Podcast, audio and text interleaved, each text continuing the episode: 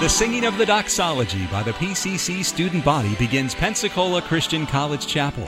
At each chapel service, students have an opportunity to receive spiritual exhortation and enrichment during a time of music and meditation on God's Word.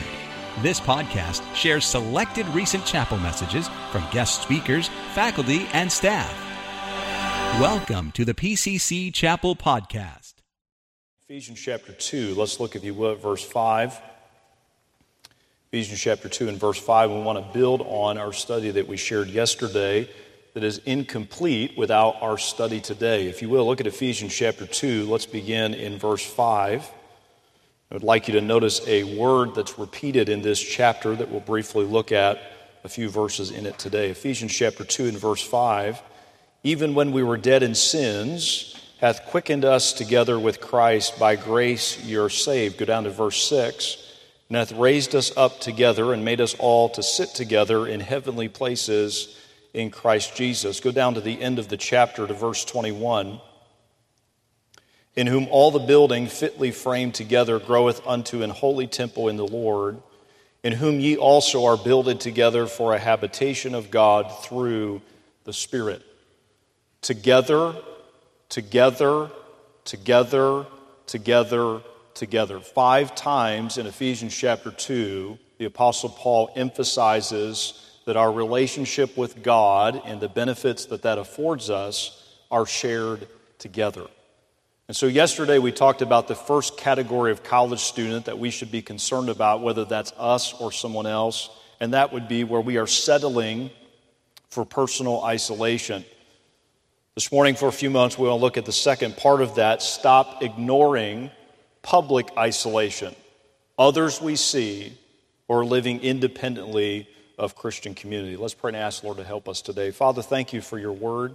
Thank you for these moments we get to share together as we all intersect in this moment you have sovereignly ordained that we might hear from you. I pray that these next few moments would be about you and our relationship with you, as well as the contributions we make in relationship with those around us.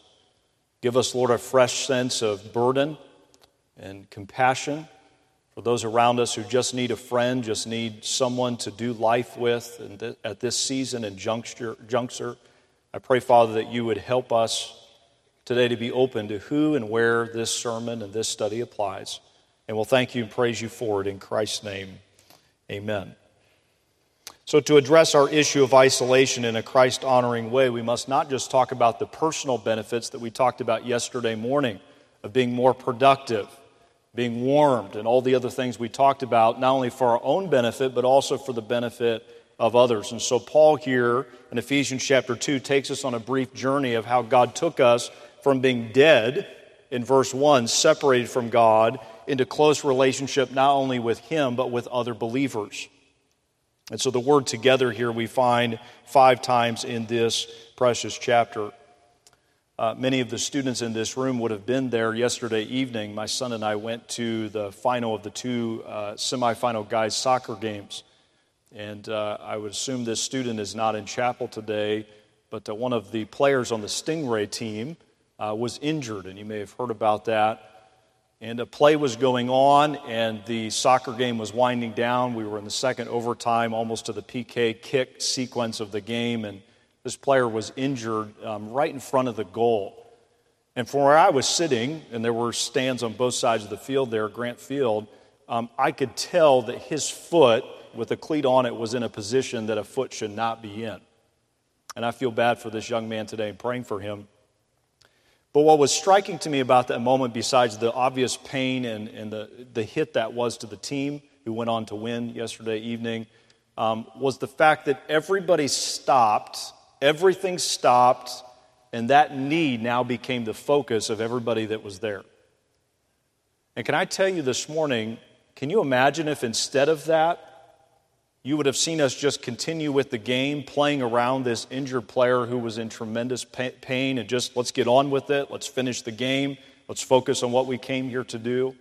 How callous that would be, how insensitive that would be. And yet, in our midst, even this morning, possibly in this room and on this campus, are folks that are alone, or at least feel they're alone, And we don't see that as an emergency uh, that we should. And so I hope today these simple truths in Ephesians 2 will challenge you to reach out and to do so with a sense of urgency. The question today is this in a day where people only look out for their own, including their existing friendships, how do we develop a greater sense of responsible urgency toward those that are drifting into or are already firmly entrenched in isolation? And I'd like to give you today, in the time we have left, three areas of God given influence that if you'll reach out to the loners, you'll reach out to those who maybe don't have the friendships and partnerships they need on this campus, that through that, God will allow you to influence them in three ways. So let's talk about that in the moments we have today. Number one, others without your friendship and without your reaching out to them will never fully trust a redemptive history alone. What God did in our past, He didn't just do for you, He didn't just do for me, He did it for us. It is a, a thing that is a reminder and experienced as we share relationship with others. I don't know how many of you today are cat people. You either, most of us either love cats or we despise cats. We think they're a little shifty and sneaky and we don't turn our back to them. I would maybe be more of that category. My wife is not a huge fan of cats, and one of the things I enjoy, my wife's name is Heidi, is I love to be in a public setting. I know this is a bit um, uh, twisted or a bit maybe mean of me to think this way, but I love to watch her. We'll visit someone in their home and they have a cat that'll just start winding itself around her legs. And she, I know inside, is screaming at the top of her lungs, but trying to be polite in that moment. Um, cats, I, I was just recently sent an article about cats. They have a certain ability called direct register, which means they place their hind paws in the exact same spot as their front paws. I don't know if you've ever observed a cat walk, but they literally, their, their rear paws will land in the exact same spot as where their front paws have just been planted. It gives them advantages as both the one pursuing prey, a mouse or something else, to be quiet, as well as to avoid uh, predators that may be pursuing them. Um, and so, this idea of direct register, and one of the things I have found is I forget about what God's done for me if I only do life alone. It's when we're together, it's when we testify and share and connect with one another around God's goodness that we remember the redemptive history that we share. For God so loved the world that he gave his only begotten Son. And so, this gift of redemption is offered not just to you or just to me, but to all of us. And notice two things quickly he talks about as it relates to this history. First, in verse 2, notice he says, In time past, you walked according to the course of this world, according to the prince of the power of the air, the spirit that now worketh in the children of disobedience. All of us prior to salvation have a past with Satan um, being more like the devil than like our God. And so being together reminds us of where we would be and where we were without the gospel of Jesus Christ. In fact, I have noticed this that when I isolate, I tend to demonize others around me. I assume ill of them. I think ill of them. But when I'm with other believers, the grace of God reminds me that all of us share this same past. Verse 3 among whom also we had our conversation in time past in the lust of the flesh, fulfilling the desires of the flesh and of the mind, and were by nature the children of wrath, even as others. And so our past is not only satanic in nature, it also is fleshly. Uh, we failed God. We fell short of His standard. And, and so, this reminder of our past is something we share together. It is a helpless history. We are helpless to deliver ourselves. We gather to remind each other of that. And one of the things that I have learned in my interaction with those that are a bit what we would call antisocial or a bit aloof in relationship, there's usually a reason for that, right? They've been hurt, they've been disappointed, they've had some baggage and history and relationships, and so we need to remind them not only of that past, but of the past that we share with God. The other day, someone shared this with me. Uh, many of you have been through the last two and a half years or so of whatever we describe these last two and a half years and all that we've adjusted to and had to navigate. But for you as a college student, the last two years, on average, for the students in this room, is one tenth of your existence. And one of the things I've noticed is that our past often is shaped, uh, our view of the past is shaped by how broad our perspective is. For you all in this room, unlike me, who is about twice your age for most of us in the room, uh, my perspective is different on that. And so gathering together gives us a broader perspective of the things that we're navigating in the present tense. Without authentic gathering of believers, we are prone to humbly forget how bad off we were or would be without Christ. Who can you remind of what Christ has done? Who can you extend this grace too that God has put in your life? All right, go down to verse 4. And notice the second aspect of this history that we review together and we remind each other of when we are in proper community. Verse number 4 But God, who is rich in mercy for his great love, wherewith he loved us, even when we were dead in sins, hath quickened us together with Christ. By grace ye are saved. And so our history is a helpless history. Number two, it is a blessed history. It is a blessed history. Notice the little word quickened there in the middle of verse 5. Ye, we which were dead in sins, he hath quickened us together. That means God has helped us, God has blessed us, and so we remind each other of that. I, I struggle with relationship at times because meaningful relationship costs something of me. Yes, I enjoy blessings and benefits of relationship, but also it requires sacrifice on my part. Can I remind you this morning that whatever it costs you to be in relationship with God is far greater to God than your personal cost will be to have relationship with those He's put in your life.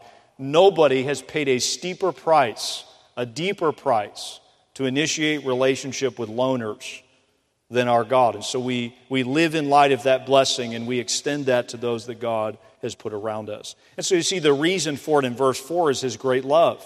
In verse 5, this love is great not only because of its intrinsic value, but because of those that are the recipients, we who don't deserve His love. In fact, go back to verse 3. At the end of the verse, it says, We're by nature the children of wrath. That's what we deserve from God. And yet, God has offered to us this great, great love. Why would we hoard that when He has called us to share it? Um, I am not an engineer, but I'm sure there's some in the room that are. And we often talk about the efficiency of a machine. What do we mean by that? How efficient is a car? How efficient is a machine?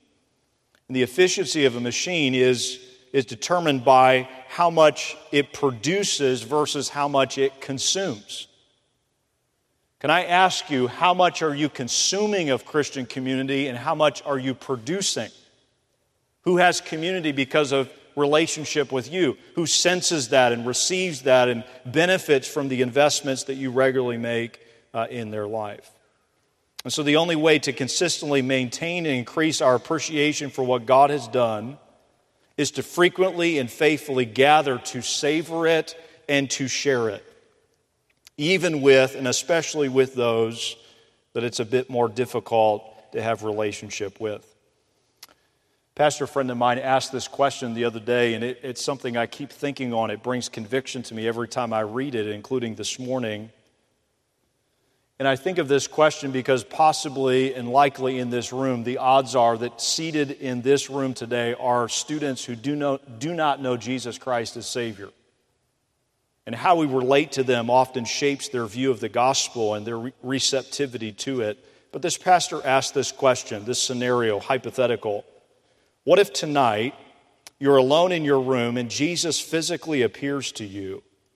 And what if he looks at you and says, listen to these words, this question, I'm going to answer every single prayer you prayed last week. And then here was the question Would there be anyone new in the family of God? Are we yearning for folks who don't share the history that we have with Christ? Are we praying for them and are we relating to them in a way that invites them closer to our loving God?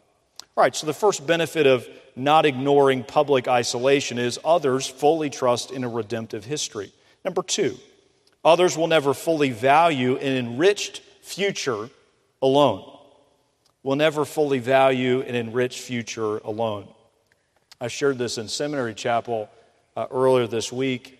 Um, oh, just a random question I posted in some of the ministry forums I'm on in, on Facebook the following question. I said, Would you give me, and hopefully this resonates, you know what a Chuck Norris joke is? You heard these things about Chuck Norris, the most amazing man ever to live? Um, I don't know how he feels about those jokes. I'm sure he doesn't mind. But I just said in the post, I said, give me your best Chuck Norris jokes. And these are just a few, either you view these as highlights or lowlights, okay, of humor. But humor me, all right? Here are a few. I'm a dad. These are dad jokes. Number one, when Alexander Bell, these were ones I got, uh, this post got blown up. It's the most popular Facebook post I've ever had, was asking for Chuck Norris jokes. That tells you my contribution to social media.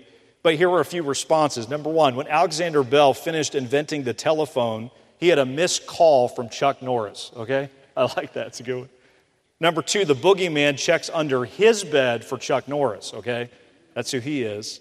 And then my favorite one, number three, when Chuck goes swimming, he doesn't get wet, the water gets Chuck. Um, can I tell you today, this morning, that there is a temptation in each of us to try to be self sufficient, right? To be autonomous. I don't need nobody. I don't need no thing. I'm a self made individual. And yet, may I say to you today, even those who pretend to have that mindset or have that profile, though they act like they don't need relationship with you, Chuck Norris style, they know they are missing out and they are, they are yearning for meaningful connection.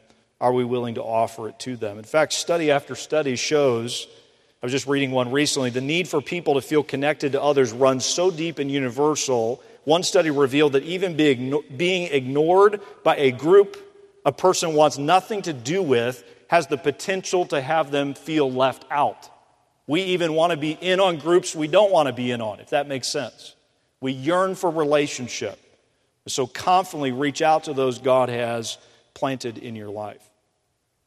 All right, two things quickly as it relates to this future that we can, we can anticipate and savor together. Verse 6 hath raised us up together and made us sit together in heavenly places in Christ Jesus. Number one, a transformed future. Being together reminds us that the future is not going to be the same as today. With all of its challenges and all of its burdens, gathering together reminds us the future is better. The future is worth waiting on and looking forward to and living in light of. In fact, in verse 6, it says that basically, in God's eyes, we're already with Him in heaven. Uh, that's how secure and how uh, fixed this reality is in our relationship with God.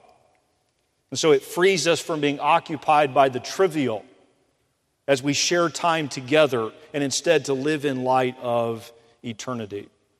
All right, verse 7, a second one quickly. That in the ages to come he might show the exceeding riches of his grace and his kindness toward us through Christ Jesus. Number two, not only is it a transformed future, it is an experienced future. We will see it, we will touch it, we will feel it, we will interact with it together. One commentator said this on verse 7 this miracle of transforming grace will be the subject of eternal revelation that will never be exhausted. Heaven will be our school. God will be our teacher. His grace will be our subject. We will be His students, and the school term will never end. It'll just go on and on and on. That's the experience that awaits us. We ought to live in light of it this morning. Um, I'm not from a part of the world where these grow. We're in the midst of fall. In fact, right now would be about peak season. Uh, in the fall is a big deal in Ohio. But uh, I've been to places that have sequoia trees. And I was reading the other day, it was talking about kind of how these trees grow and thrive. And these trees, as shocking as it is, these trees that can grow to 300 feet plus tall do not have very deep root systems. Um, as they reach to the sky, what stabilizes them. And what's interesting, you'll notice with sequoia trees, is that they grow in clumps, they grow in community. It's not the depth of their roots that, like that very normally are only four or five feet deep. It's the fact that they're all interconnected. They support each other when the winds blow and all the present tense things that are going on. They still reach for the skies because of the connection that they have to one another. And may I say to you this morning, without consistent community, we will not lean forward or reach upward to meet the future that God intends for us. Instead, we will digress into temporal things, distractions that move us away from the future that God is preparing for us. All right, let's lastly spend a few moments toward the end of this chapter. Go down, if you will, to verse 14. And there's a third gift or experience that we will not share alone. We must share together as it relates to God's blessings in our lives. Look at verse 14. For he, this Christ, that's referenced back in verse 13, he is our peace, who hath made both one, and hath broken down the middle wall of partition between us. Go, if you would, to verse 18. For through him we both have access by one Spirit unto the Father. Lastly, number three, others will never fully enter into a constructive present alone the thing that God is building. We cannot be a part of what God is building if we stay isolated, and neither can the person we're trying to minister to and reach. Um, I don't know what your view of adulthood is, but I know, I remember when I first became an adult, uh, being shocked by different things. In fact, that grown ups are really just kids trying to hide it, you know, things they love and things they're interested in. And I remember some of those things, but uh, someone said this one of the weirder things about adulthood is having a favorite stovetop burner. Any of you process this? Listen, and nobody talks about it. Nobody talks about this. Mine, just to be honest, just to let, let you connect with me today, is the front right burner. That's my go to burner on stove, okay? There are things, some agreement there. There, there are things that we just, we don't talk about uh, we don't connect on. And as it relates to the present, God is doing some things that we need to share in together mutual experiences and priorities that God is uh, behind. May I say, as it relates to these three perks of Christian community that we initiate, the first two are more on God. This third one rests largely in our, at our feet. We're responsible to be a part of what God is constructing and building. So, what is he trying to build right now? Two things. Number one, a reconciled present. God is trying to build, in the present tense, reconciliation between people. One of the things I love about this college, I remember this as a student, I've seen it as I've, you've been very gracious and kind to me as I've walked on campus this week, is the diversity of this student body. Uh, students from all over the world that come to attend here, and many good friends I have that uh, rarely do I see them now, but we still connect online. Gifts, friendships that we made while we were here. In verse 14, you notice the reconciliation is between the Jewish and the Gentile believers. In verse 18, the reconciliation is between, in this newly assembled society, between these people, both Jew and Gentile, and their singular God. God was reconciling them to one another, reconciling them to Him in a singular fashion. And so this morning we have peace and access to God that is intended by Him to be practiced together. Why else would He go to such lengths to remove barriers and to give us such a costly, common foundation to build relationship upon? May we steward that well. C.S. Lewis, in his book, The Four Loves, he talks about friendship. I'd like you to think about this for a moment.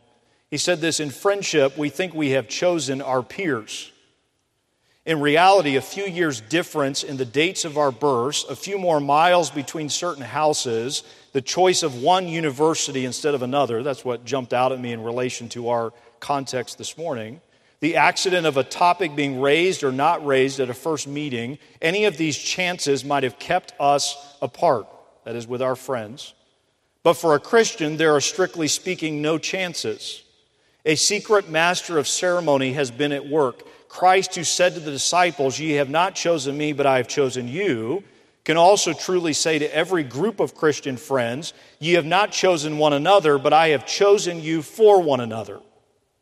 And then he concluded with this the friendship is not a reward for our discriminating and good taste in finding one another out. It is the instrument by which God reveals to each of us the beauties of others. Think about this for a second this morning, college student who is well connected and well friended, if you will.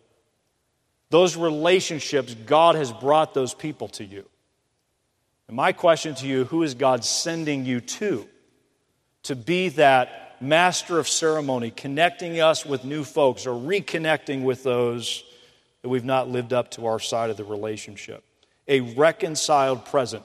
God is not trying to divide this student body, He's trying to bring you closer together so that He can build in this place and the church is represented what He has intended in this present world. All right, let's land in 21 and 22. Would you go to the end of the chapter now? And he says this In whom all the building fitly framed together groweth unto an holy temple in the Lord. Here's the construction. In whom ye also are builded together for a habitation of God through the Spirit. So it's a reconciled present. Number two, it is a, dy- a dynamic present. It's growing, it's thriving, it's not fading and faltering. Can you imagine the Ephesians reading this for the first time? Many of them Gentiles who were not even allowed beyond the outer courts of the temple. They had very limited access to God in the Old Testament construct. And now they are told that they, with their Jewish brothers and sisters, that God is building them and then He's going to inhabit them. Now, this intimate access, this dynamic present experience with God. You may say today, Pastor Snowd, if I follow through in what you're challenging me with today, it's going to cost me. It may affect my present relationships. May I say to you, as one author said, spurring each other on to welcome strangers in Christ's name will not weaken our friendships, it will deepen them. Team up with someone that you're already friends with and love on and minister to the need of someone else who needs that uh, in this moment.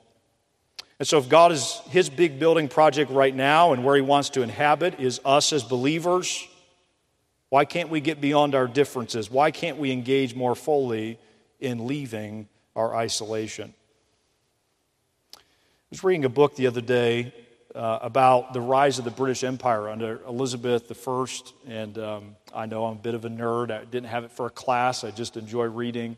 And um, they were talking about folks from Brazil that they had transported from Brazil back in the day to Europe uh, before the interaction between the Western Hemisphere and the Eastern Hemisphere was a normal thing.